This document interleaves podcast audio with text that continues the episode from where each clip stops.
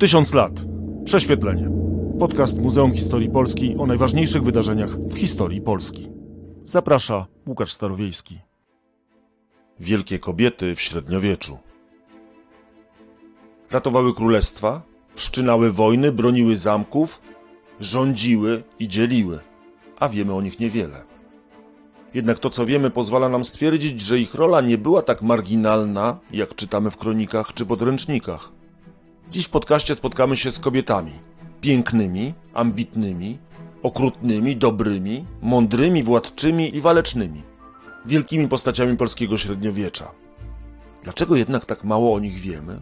Czemu zepchnięte zostały na margines historii? Kto i dlaczego to zrobił? O tym wszystkim porozmawiam z doktorem Tomaszem Borowskim z Muzeum Historii Polski. Niemal cała historia, a historia średniowieczna nie jest wyjątkiem, to historia mężczyzn. Tworzona przez mężczyzn, pisana przez mężczyzn, czy spisywana przez mężczyzn.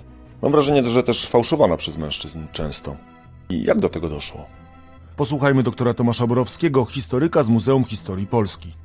Niestety to prawda. W zasadzie do czasów nowożytnych 90, może nawet więcej, 99% źródeł historycznych to są teksty pisane przez mężczyzn i to w dodatku teksty, które nie mają na celu opisywać rzeczywistości dokładnie taką, jaką ona jest.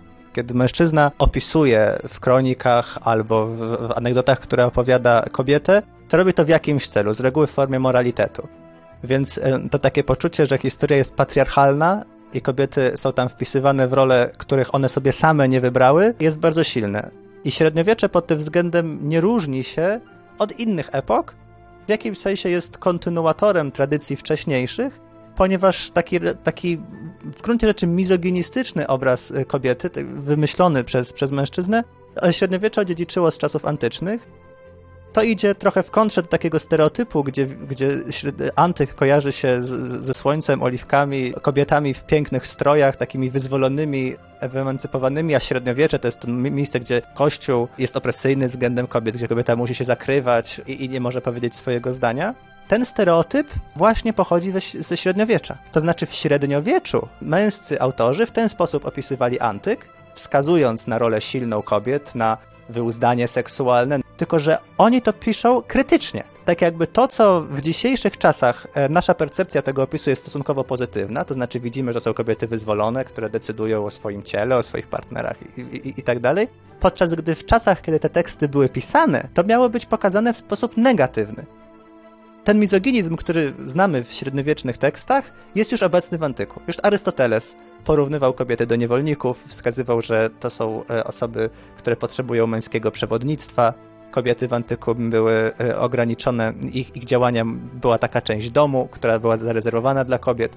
Nie, nie było w dobrym guście, żeby kobieta rozmawiała z mężczyznami, którzy byli spoza rodziny tak naprawdę już w antyku kobieta była potwornie ograniczana i jeżeli w średniowieczu ta percepcja antyku się trochę zmieniła, to dlatego, że oni chcieli ten antyk jako pogański obrazić. Więc tak, y, skąd to się wzięło? Y, średniowiecze pod tym względem kontynuowało tradycje wcześniejsze, zarówno greckie, rzymskie, jak i starotestamentowe w kulturze hebrajskiej. Kobiety były opisywane po to, żeby osoba, która czytała, odebrała jakąś naukę moralną na temat tego, co jest złe i co jest dobre. Bardzo rzadko kobiety same piszą, Wróćmy jeszcze do tego, e, do tego toposu kobiety. Kobieta najczęściej albo jest pobożna, wtedy ok, albo jest zła, jeżeli już pojawia się w źródłach, e, w źródłach średniowiecznych. Tak, w, w, zasadzie tak. Tutaj także po prostu istnieje kilka archetypów kobiet, dobranych częściowo ze źródeł antycznych, częściowo z Starego i z Nowego Testamentu. Kiedy historycy szukają silnych kobiet, to one są opisywane jako silne kobiety w większości przypadków. Nie dlatego, że kronikarz jest pod wrażeniem ich siły, tylko po to, żeby na przykład obrazić mężczyznę, który jest w pobliżu. I dlatego potem w kronikach bardzo często, żeby pognębić jakiegoś władcę lub jakiegoś przeciwnika, e, będzie napisany, kronikarz może napisać, że on ulegał swojej żonie, że ta żona go dominowała. To nie jest koniecznie dlatego, że ta żona naprawdę go dominowała, tylko po to, żeby skrytykować tego władcę. Więc jako historycy mamy taki kłopot, że kobiety opisane jako silne niekoniecznie były naprawdę silne, a kobiety opisane jako słabe mogły tak naprawdę być silne, więc historyk ma tu bardzo trudne zadanie, żeby tą propagandę męską jakoś od, postarać się odnaleźć ziarno prawdy w tym. Krótko o innej polskiej władczyni i władcy, Władysław II Wygnaniec i, i, i księżna jego żona Agnieszka. Tym smutniejsze były jego rządy, pisze Wincenty Kadłubek, im więcej oddawał się rozkoszy w objęciach żony. Niełatwo bowiem panować nad żoną, skoro raz jej pozwoli się zapanować. Albowiem zwycięska jej duma nie poprzestanie na zwycięstwie, dopóki wszystkich najoporniejszych karków nie podda pod swoje rządy. Obrazuję e, fragmentem źródła to, co mówiłeś. A czy ze źródeł wynika, że tak naprawdę rola kobiet, czytając je tak bez interpretacji, że ta rola kobiet w średniowieczu była marginalna. Czy rzeczywiście taka była? Zdaje się, że nie. Można postarać się to udowodnić na, na dwójnasób. Po pierwsze, fakt, że kobiety tak często pojawiają się w kronikach. To znaczy, jeżeli mężczyźni stale mają potrzebę utrzymania tego stereotypu, czy ciągłego nauczania, jak powinna się zachowywać kobieta, jak powinny wyglądać relacje damsko-męskie, to znaczy, że to jest temat stale omawiany, stale będący dyskusją, no i dodatkowo to z reguły piszą osoby duchowne, które same nie mają żon, więc starają się pouczać osoby spoza. Więc ta wszechobecność kobiety już jakoś się pokazuje, że ona jest bardzo ważnym elementem imaginarium, krajobrazu myśli, kultury. Nie da się bez niej żyć jednak mimo wszystko, nawet jeżeli przynajmniej literacko się ją marginalizuje. Tak, ale na przykład bez chłopów, bez, nie wiem, niewolników, bez, bez poddanych też nie da się żyć, a stereotypów na temat niewolnika poddanego jest zdecydowanie mniej. W takim sensie oczywiście pojawiają się także dobry władca, jego relacje z poddanymi, to, to są takie stereotypy, Natomiast mimo, że ci ludzie, te, te klasy są tak samo niezbędne, to nie są tak, tak częste w, w moralitetach, w kronikach. Jak już czytamy o kobiecie, to mówiłeś o tych stereotypach, a są jakieś takie dokładnie wyodrębnione sztance tych, tych bohaterek kronik średniowiecznych? W zasadzie tak. Oczywiście jest tutaj pewna przestrzeń dla indywidualizmu, to znaczy mimo wszystko, jeśli kobieta y, miała bardzo silny własny charakter i, i odgrywała istotną rolę, no to kronikarz musiał to jakoś zaznaczyć ale mimo to w bardzo wielu opisach widać po prostu kopie dawnych stereotypów. Polska jest tutaj częścią takiego szerszego europejskiego trendu. Polskie królowe, Judyta Salicka, żona Władysława Hermana, czy także właśnie żona Władysława e, Wygnańca, o której mamy e, taki, taki ładny cytat z Wincentego Kadłubka. To są stereotypy tych kobiet dominujących właśnie osadzonych o Herodiadę, o Salome, negatywne. To nie chodzi o to, że kronikarz bardzo nie lubi konkretnie tej kobiety, raczej nie lubi tego władcy i stara się po prostu pokazać go jako słabego władcę poprzez tą kobietę, mimo że ta słabość nie musiała wynikać przez tą kobietę. Jest też oczywiście stereotyp kobiety pobożnej, matki Konstantyna, która przyjęła i tak jakby przyswoiła chrześcijaństwo przed swoim synem i, i dopiero poprzez nią Konstantyn zbliża się do, do chrześcijaństwa no to tutaj takim archetypem jest Dobrawa, prawda? To znaczy ona nie jest matką Mieszka, no ale jest bardzo pobożną kobietą i to przez nią... Nawraca Mieszka tak naprawdę no, no, według kronik. Wcześniej Mieszko ma, ma, ma wiele żon, siedem żon, i to jest też oczywiście liczba symboliczna, ponieważ chodzi o siedem grzechów głównych. Czyli tak znowu, kobieta jest tutaj symboliczną. Tak naprawdę nie miał siedmiu żon. Nawet nie wiemy, czy w ogóle instytucja żony w czasach przedchrześcijańskich w Polsce funkcjonowała. Więc ta idea, że on ma te siedem żon i od, odrzuca je, to jest nawiązanie po prostu do grzechu. I Dobrawa, jako ta wyrozumiała, bogobojna władczyni, też jest po prostu kopią toposu świętej Heleny, matki Konstantyna. W opisie polskich kobiet widać powtarzanie toposów wyniesionych z Starego i Nowego Testamentu, z, po prostu z kultury europejskiej. Nawet mimo tych takich rygorystycznych wzorców, czy toposów, czy sztanc, przez historię polskiego średniowiecza dość wyraźnie przedzierają kobiety, już je niektóre wymieniliśmy, które jednak odgrywały bardzo znaczącą rolę w polskiej historii. Za chwilę je przedstawimy. Część druga. Kobiety władzy. Rola tych kobiet jest albo traktowana lakonicznie, albo też opisywane są w złym świetle. Trochę już rozmawialiśmy, dlaczego tak jest. Ale czy to tylko i wyłącznie chodzi o tych władców niedorajdów, nazwijmy to w ten sposób, jak Władysław Wygnaniec czy Mieszko II, czy jednak po prostu to jest też mizoginizm e, tych piszących? krępowałbym się, żeby, żeby zarzucić e, osobie żyjącej 900 lat temu, żeby powiedzieć wprost, że to jest mizogin. Natomiast z całą pewnością ta kultura tak kształtowała pogląd na temat kobiety, że gdyby kobieta starała się wprost mówić, jaką ma, jakie ma zdanie i wywierać wprost swój wpływ, ta zasłużyłaby na krytykę ze strony duchowieństwa i prawdopodobnie zostałaby opisana w sposób negatywny. Więc w takim sensie to jest mizoginizm? Mizoginizm instytucjonalny, można by powiedzieć. Tak, mizoginizm, mizoginizm instytucjonalny, kulturowy, taki na poziomie wręcz, wręcz podświadomym. To po prostu byłoby zachowanie, które nie przystoi. Natomiast kobiety miały także narzędzia obłaskawiania kronikarzy. W związku z tym źródeł, które o nich piszą, ponieważ dysponowały majątkiem. Kobiety mogły być fundatorkami sztuki, mogły wspierać zarówno klasztory, jak i indywidualnych duchownych. I wtedy taki duchowny był zobowiązany opisać kobietę pozytywnie, ale znowu ten opis mógł nie mieć nic wspólnego z jej charakterem. On ją opisywał jako bardzo pobożną, jako bardzo skromną. Nawet jeśli w realu, w cudzysłowie, ta kobieta ani by nie była pobożna, ani by nie była skromna, ale ponieważ była jego dobrodziejem... Mecenasem. Tak. I on wiedział, że jeżeli prawi jej komplement, to to musi być taki komplement, jaki w tamtych czasach byłby uznany za, za dobry. To przyjrzyjmy się może tym kilku kobietom polskiego średniowiecza. Jest ich pewnie z kilkanaście e, kobiet władzy, chronologicznie najlepiej byłoby zacząć od Dobrawy. Bo to, to, w jakimś sensie Polska jest tutaj wyjątkowa, że początek Polski wiąże się z małżeństwem i tak jakby od razu kobieta współtworzy tę historię. Galanonim o Dobrawie. W końcu zażądał Mieszko w małżeństwo jednej bardzo dobrej chrześcijanki z Czech imieniem Dąbrówka. Lecz ona odmówiła poślubienia go, jeśli nie zarzuci owego zdrożnego obyczaju, i nie przyrzeknie zostać chrześcijaninem. Gdy zaś on przystał, że porzuci ów zwyczaj pogański i przyjmie sakramenta wiary chrześcijańskiej, pani owa przybyła do Polski z wielkim orszakiem dostojników świeckich i duchownych. Ale nie pierwej podzieliła z nim małżeńskie łoże, aż powoli, a pilnie zaznajamiając się z obyczajem chrześcijańskim i prawami kościelnymi, wyrzekł się błędów pogaństwa i przeszedł na łono Matki Kościoła. Galanonim tutaj występuje, pisze moralitet. W takim sensie wiadomo, że, że to nie jest odzwierciedlenie rzeczywistości. To jest, y, to jest laurka dla tego związku, dla tej osoby.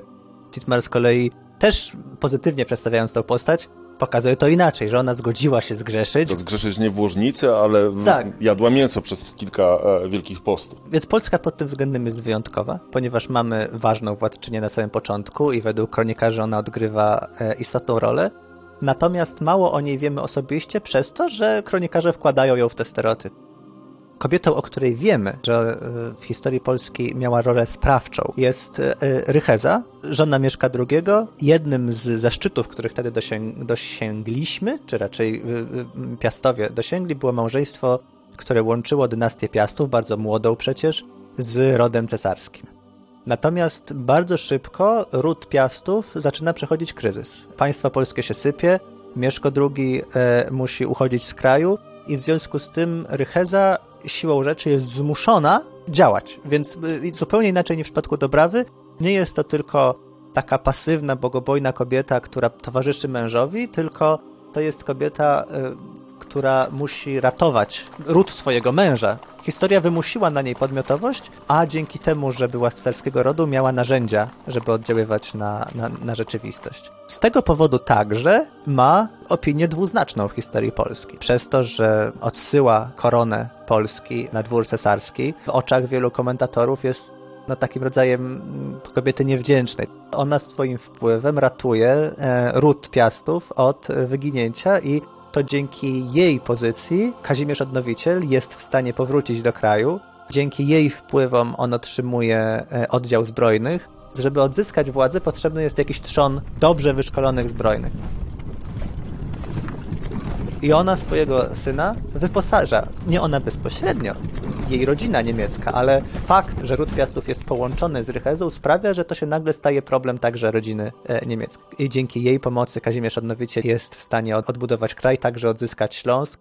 Także ona, ostatnie zdanie, ona dba o wychowanie swoich dzieci, także córek, dzięki czemu dzięki niej mamy całe następne pokolenie ciekawych kobiet o dużych osiągnięciach, zarówno politycznych, jak i, jak i kulturowych. To jaką była osobą, właściwie nie możemy nic powiedzieć, no bo, bo mamy tylko te, te informacje takie faktograficzne i sztampowe.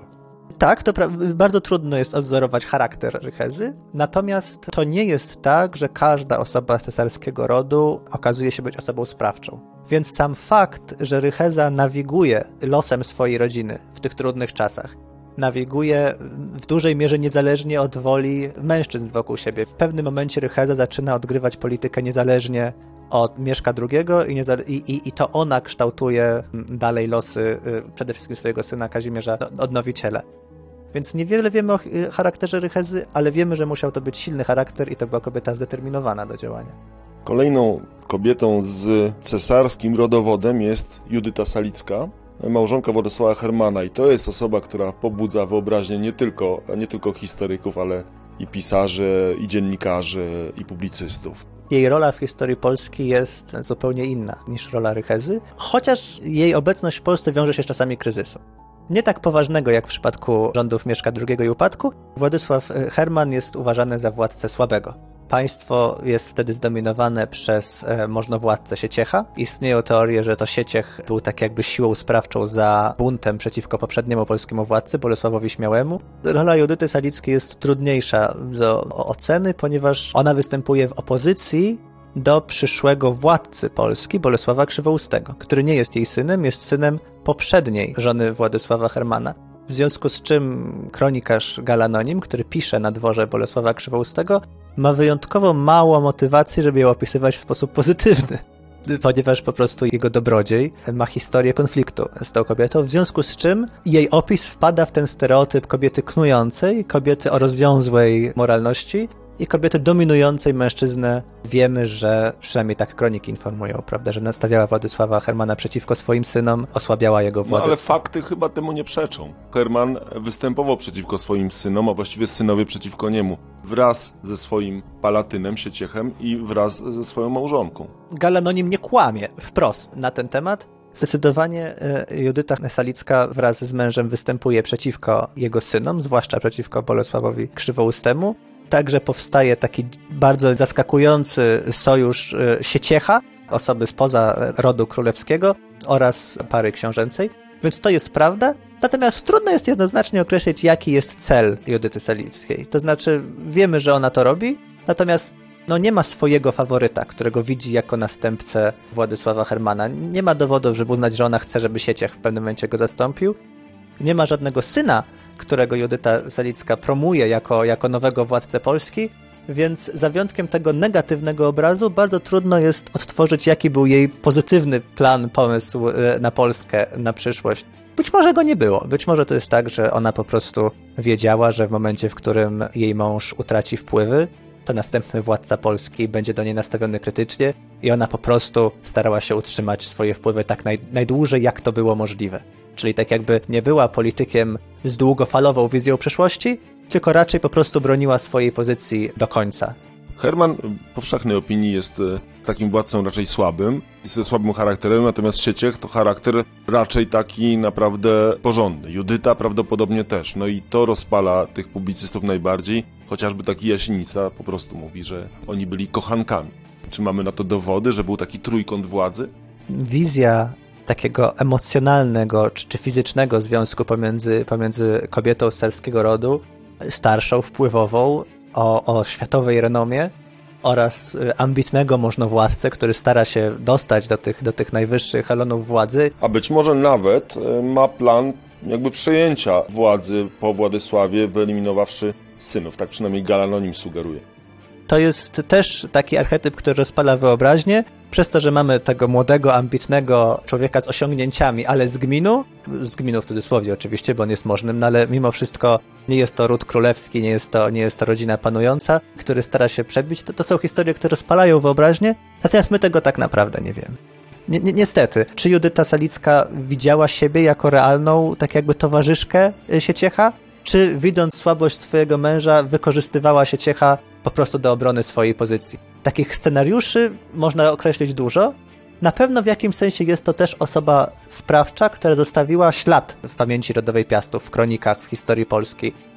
Natomiast jaki był, jaki był jej realny cel i czy tam naprawdę był związek emocjonalny, czy była pasja, miłość, erotyzm, tego niestety nie wiadomo, właśnie dlatego, że erotyzm jest używany jako narzędzie do moralitetów. Chociaż być może i taki trójkąt mógł mieć miejsce byłby to pierwszy nam znany trójkąt w historii Polski, no ale, no ale pewności mieć nie możemy, to, to zostawmy w takim razie Judytę. O Agnieszce, żonie Władysława Wygnańca, trochę już mówiłem. Ona walczyła według przynajmniej Wincentego Kadłubka przeciw braciom Władysława Wygnańca. Wincenty Kadłubek nazywał nawet ją tygrysicą i ona i mówi o tym, że ona broniła Krakowa przed młodszymi e, przyrodnimi braćmi e, Władysława, kiedy już Władysław był na wygnaniu. To jest taka kolejna mocna kobieta i to jest kolejna kobieta z rodu cesarskiego, tak się tak. układa. Ta historia, historia z obroną Krakowa jest, jest, jest wyjątkowo interesująca i dobrze pokazuje problem z, z silnymi kobietami w historii polskiej oraz z histo w historii ogólnie.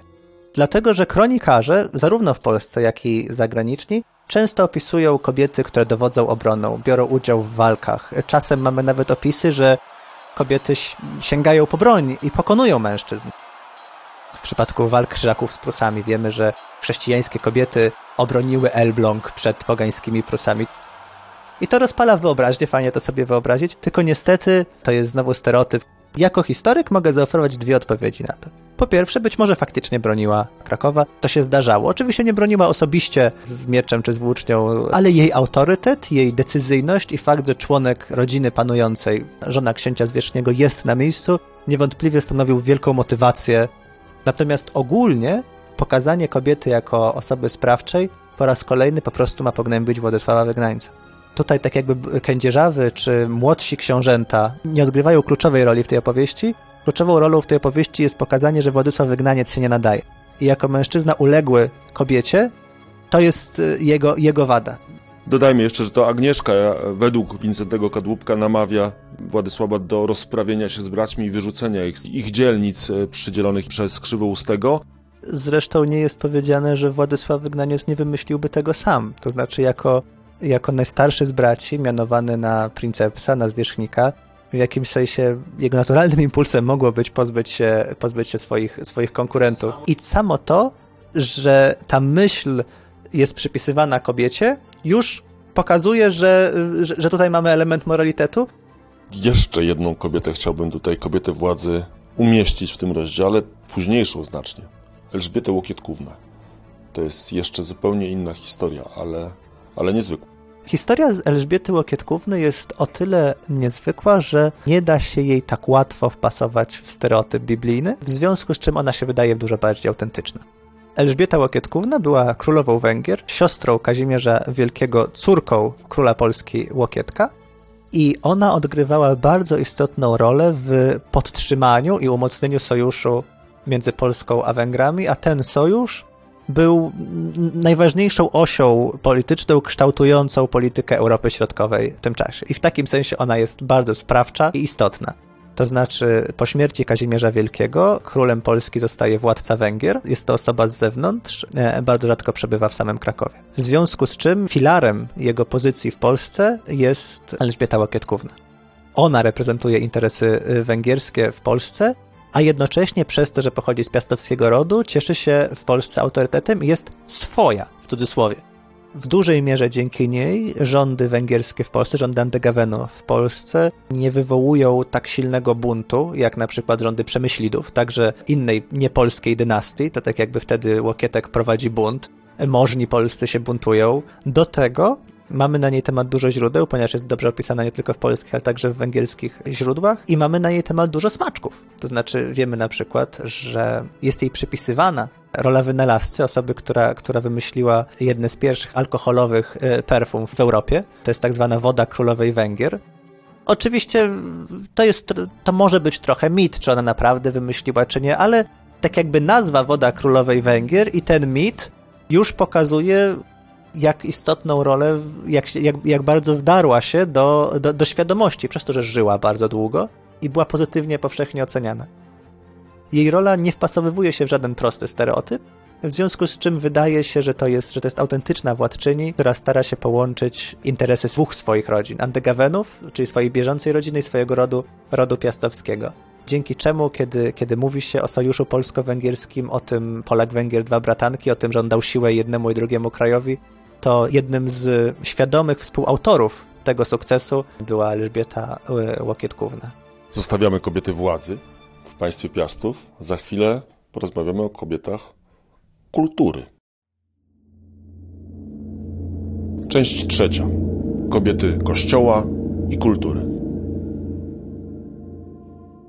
Oczywiście w tych czasach nie ma mowy y, i szans na nazwijmy to demokrację, więc nadal pozostaniemy w kręgach absolutnych elit, e, rodziny cesarskich, rodzin królewskich i tak dalej. Jaką w ogóle rolę pełniły w kulturze dworskiej, rycerskiej, miejskiej? Pytam zarówno jeśli chodzi o przedstawienie, jak i o realną rolę. Na to pytanie są dwie odpowiedzi, ponieważ rola kobiet realna jest inna niż rola kobiet w kulturze. Na temat roli kobiet w kulturze już trochę było powiedziane, zwłaszcza w tej kulturze chrześcijańskiej. Na tym tle można dodać, e, że w drugiej połowie średniowiecza, tak od XIII wieku w górę, zaczyna rozwijać się w cudzysłowie tak zwana kultura rycerska, kultura dworska i tam rola kobiety zaczyna być inna. Kobieta staje się trochę sędzią, co jest też takim dodatkowym upodmiotowieniem, chociaż też upodmiotowieniem przez mężczyzn, więc kontrolowanym, ale to kobieta ocenia, czy rycerz jest godny, czy zachowanie rycerza jest, jest, jest godne. Kobieta obdarza jednego wdziękami, innego nie. Rycerze zabiegają e, o kobietę i w takim sensie w drugiej połowie średniowiecza pojawiają się nowe archetypy, e, e, nowe archetypy kobiety, już takie mniej bezpośrednio związane z Biblią czy, czy ze światem antycznym. Także nowe księżniczki, tak jakby nowe współczesne kobiety, zaczynają być przypisywane do tych, do tych stereotypów.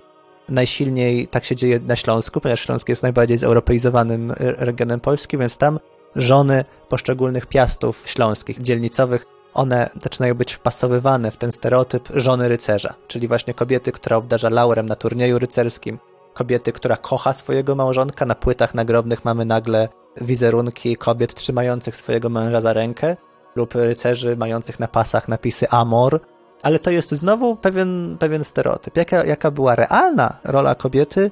Tutaj tak jakby trzeba z takich y, czytać to z dokumentów surowych, czyli najlepiej z aktów procesowych, nie z kronik, ponieważ kroniki są narracyjne i są moralitetami, ale y, zwłaszcza w późniejszym średniowieczu w Polsce zaczynają być takie surowe dokumenty, zwłaszcza akty sądowe. Dzięki tym dokumentom wiemy, że kobiety potrafiły walczyć o swoje w sądzie. Wiemy na przykład, że w XIV wieku w jednej z polskich wsi wójtem była kobieta, co jest e, ewenementem, rzadkością. To jest smaczek. To nie jest tak, że tych wójtów było wielu, ale zdarzyło się. Znamy kobiety, na przykład właścicielki oberży, które pozywają gości oberży za zniszczenie mienia w tej oberży. Znamy kobiety, które oskarżają mężczyzn o nieporządne zachowanie. Na przykład, że kobieta podróżuje pomiędzy Lwowem a Krakowem, mężczyzna chce jej towarzyszyć, E, i kobieta do sądu idzie, rząd się jej narzuca, jej nie przystoi podróżować razem z obcym mężczyzną między, między Lwowem a Krakowem. Więc w drugiej połowie średniowiecza mamy takie dokumenty, które pokazują już życie, życie codzienne i to są no, takie postacie z krwi i kości, które nie różnią się wiele od nas. To znaczy walczą, walczą o swoje, walczą o pieniądze, walczą o dziedziczenie, oskarżają mężczyzn, bronią się, no ale wiemy, że znają prawo. Nie wiemy, czy potrafią czytać, ale nawet chłopki w XV wieku potrafią czasem pójść do sądu, składać zeznania i bronić swoich praw. Czyli tak jakby poza kult... nawet? Tak, tak, chłopki, ponieważ samorząd wiejski rozwija się w Polsce od XIII wieku, kwitnie w XV, na samym początku XVI wieku, wtedy mamy sprawy sądowe których właśnie występują także kobiety z gminu, chłopki. Natomiast potem w renesansie ten samorząd wiejski upada. Takich przykładów spraw sądowych z kobietami jest kilka. To z reguły jest po prostu walka o pieniądze, o dziedziczenie lub o to, że ktoś im coś zniszczył i one chcą odszkodowań. Wróćmy do początków polskiego średniowiecza. Przedstawmy takie może osoby, które no, wyzierają właśnie z tych kronik, czy wyzierają w ogóle z dokumentów. Nie jest ich dużo, ale, ale są znaczące. Taką pierwszą jest jedna z twoich ulubionych postaci średniowiecza. Tak, Gertruda Mieszkówna. Na samym początku polskiej historii mamy kobietę, która sama pisze o sobie. To jest córka polskiego króla, także owoc tego czasu e, złotego wieku Bolesława Chrobrego. Ona część swojego dzieciństwa spędza już na wygnaniu, właśnie z Rychezą, czyli w jakimś sensie jest to silna kobieta ukształtowana przez inną silną kobietę. Ona otrzymała dobre wykształcenie właśnie dzięki wpływom matki, Rychezy, i po odbudowie Królestwa Polskiego ona zostaje żoną wielkiego księcia kijowskiego Izjasława. Natomiast można powiedzieć, że w jej życiu wydarza się takie déjà, vu, ponieważ Izjasław także okazuje się mieć kłopot. Tak jak jej ojciec zawiódł, w cudzysłowie zawiódł swoją żonę, żona musiała ratować e, Schedę, tak samo tutaj Izjasław jest, jest władcą e, nieprzesadnie lubianym w Kijowie, musi z tego Kijowa uciekać do Polski razem ze swoją żoną i w tej Polsce jest w świecie sobie obcym ponieważ to jest świat kultury łacińskiej, zachodniej i siłą rzeczy polega nagle na Gertrudzie, która ma silne związki z Polską jako, Pol jako Polka. Zresztą kroniki ruskie opisują ją jako Polka, więc to jest też dla nas istotne, że mimo, że pochodzi także z cesarskiego rodu poprzez swoją matkę Rychezę, to jest opisywana jako Polka i nagle losy Izjasława wisi na jej inteligencji i na tym, jak ona potrafi swoje wpływy wykorzystać. Najpierw prosi o pomoc polskiego władcę, otrzymuje ją, Izjasław wraca do Kijowa i znowu nie udaje się, musi uciekać z Kijowa i tym razem Polska odmawia kolejnej pomocy. I można powiedzieć, koniec. No jeżeli nawet rodzina Gertrudy nie pomaga, no to, to koniec. Ale Gertruda się nie poddaje. Razem z Izjasławem jadą do Rzymu, do Włoch. Tam Izjasław składa serię obietnic dotyczących podporządkowania Kijowa władzy papieskiej. Trudno, to jest troszkę spekulacja, ale, ale wydaje się, że Gertruda odgrywa w tym istotną rolę, ponieważ ona jest po prostu dobrze wykształcona. Z jej własnych pism wiemy, że zna pisma świętego Augustyna, zna konflikty teologiczne pomiędzy wschodnim a zachodnim kościołem i potrafi zaoferować jakieś drogi wyjścia. Papież y, udziela wsparcia i, i napomina władców Zachodu, że mają Izjasławowi pomóc. I dzięki temu Izjasław po raz kolejny wraca wraca do Kijowa, więc to jest kobieta sprawcza na polu politycznym, a także na polu duchowym, ponieważ my tą historię znamy w dużej mierze dzięki jej modlitewnikowi, który zachował się do, do dzisiejszych czasów. Ona tam pisze własne modlitwy. We współczesnych czasach można by pomyśleć, modlitwa to nic takiego, po prostu każdy sobie tam napisał Ojcze Nasz. Natomiast te modlitwy to jest poezja średniowieczna. To jest łacińska poezja, która jest bardzo osobista, to znaczy ona tam mówi o swoich lękach, e, o swoich obawach, prosi o opiekę nad swoim synem. Widać, jak bardzo zmienia się z czasem, ponieważ ona to pisze na przestrzeni kilkunastu lat. Więc tak jakby widzimy, jak różne modlitwy odzwierciedlają różne etapy jej życia, o co ona się modli, czego się w danym momencie obawia, jakich formuł łacińskich używa, bo te formuły świadczą też o literaturze łacińskiej, którą przeczytała. Więc jest to potwornie bogaty zbiór wczesnej literatury, pisanych odręcznie ręką kobiety, i one świadczą zarówno o jej roli w kulturze, jak i o jej sprawczości politycznej. Dodajmy, że to jest pierwszy polski pisarz. Tak, Gertruda jest pierwszym polskim, Gertruda jest pierwszym, pier, pierwszym polskim pisarzem i to od razu jest literatura dosyć wysokich lotów. Może też nie przesadzajmy, to nie jest jakaś poezja najwybitniejsza ze swojej epoki, ale to jest pi pismo kobiety, która zna antyczne teksty, zna współczesne sobie teksty, zna współczesne debaty kulturowe, teologiczne i ma opinię w tych sprawach, więc, więc jest to bardzo, to, są to bardzo dojrzałe teksty i osobiste, w dodatku pisane dla siebie, więc one nie są pisane po to, żeby czytelnika czegoś nauczyć, tak jak w przypadku kronik, że tu opiszę tego władcę jako silnego, tamtego jako słabego, po to, żeby pokazać dobre archetypy to ona to pisze dla siebie i dzięki temu daje prawdziwy wgląd, tak jakby w stan świadomości osoby, osoby z tamtych czasów. Ma bardzo dobrą opinię zarówno w źródłach łacińskich, jak i w źródłach ruskich. Więc nie jest postrzegana przez Rusów, przez, przez ludność Kijowa jako jakiegoś papistycznego agenta, który sprowadza na Kijów niemieckie czy, czy polskie rycerstwo. Jest opisana pozytywnie w kronice wriennych lat. Jest opisana jako, fundatorką, jako fundatorka prawosławnych klasztorów i także w jej, w jej modlitewniku znajdują się dekoracje dodane w Kijowie, które są wykonane w estetyce ruskiej, bizantyjskiej. Zresztą ona na koniec zostaje duchownym tam na wschodzie. Więc jest to naprawdę bardzo wyjątkowa postać, taka z pogranicza wschodu i zachodu oraz z pogranicza wielkiej polityki i wielkiej kultury. Zostawmy już Gertrudę. Jeszcze na liście takiej kobiet wybitnych mamy Agnieszkę. Drugą taką bardzo samodzielną kobietą w historii Polski, polską władczynią, która odegrała istotną rolę tak na pograniczu kultury i polityki, jest Agnieszka, córka Władysława Hermana. Ona zrobiła dużą karierę w cesarstwie. Kołem zamachowym jej kariery był nie tyle pozycja jej ojca, księcia Polski, Władysława Hermana, natomiast jej matką, Żoną Władysława Hermana była e, Judyta Salicka, kobieta cesarskiego rodu. Więc także podobnie jak w przypadku Gertrudy, kariera tej kobiety wynika z wpływów i wysokiej pozycji jej matki. Ona robi karierę duchową. Przy czym w średniowieczu rozgraniczenie pomiędzy karierą polityczną a duchową jest oczywiście płynne. Ona najpierw zostaje opatką w klasztorze Gandersheim w centralnych e, Niemczech, a potem także opatką w klasztorze w Kwedlinburgu. Można powiedzieć opatka, że to jest rola czysto religijna, ale nie do końca, dlatego że to były klasztory bardzo blisko związane z dworem cesarskim, które aktywnie współtworzyły politykę cesarstwa.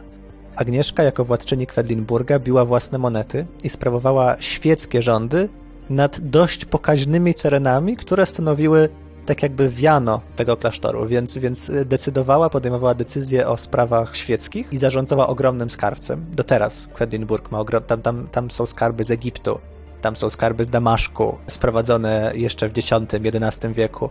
Więc ona dysponuje ogromnymi środkami finansowymi i dużo, dużym wpływem.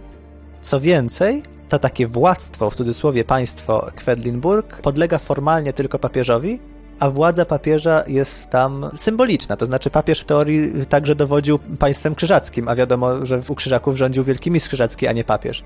Więc de facto ona była władczynią, która nie miała nad sobą żadnego zwierzchnika poza zwierzchnikami symbolicznymi. Niestety nie zachowały się żadne jej teksty, więc wiemy o niej odrobinę mniej niż o Gertrudzie, ale wiemy, że angażowała się w politykę i podczas takiego wielkiego sporu, który trząsł całą Europą w czasach jej życia pomiędzy papieżem a cesarzem, lojalnie wsparła cesarza, ponieważ tak jakby mm, dzięki wpływom cesarskiego dworu otrzymała swoją pozycję. Więc mimo, że była osobą duchowną, była jednym z tych kleryków cesarskich, niemieckich, którzy w sporze z papieżem opowiedział się e, po stronie cesarza, a nie wszyscy tak zrobili. Była też część tak jakby niemieckich duchownych, którzy opowiedzieli się po stronie papieża.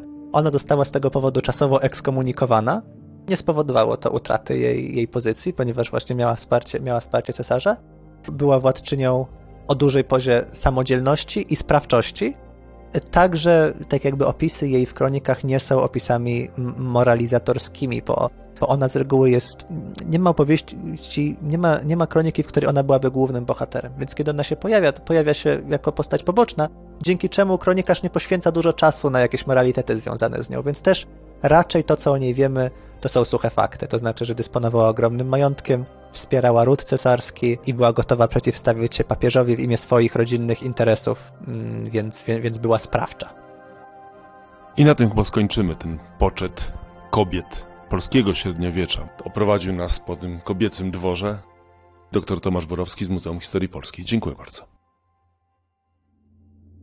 Tysiąc lat. Prześwietlenie. Podcast Muzeum Historii Polski o najważniejszych wydarzeniach w historii Polski. Podobał Ci się ten podcast? Posłuchaj innego. Z mroku legend do europejskiego mocarstwa. 100 lat, w których powstała Polska. Podcastów Tysiąc lat prześwietlenie wysłuchasz na YouTube, Spotify, Google Podcast, Audiotece, a także na innych platformach podcastowych. Chcesz być na bieżąco? Subskrybuj kanał Muzeum Historii Polski.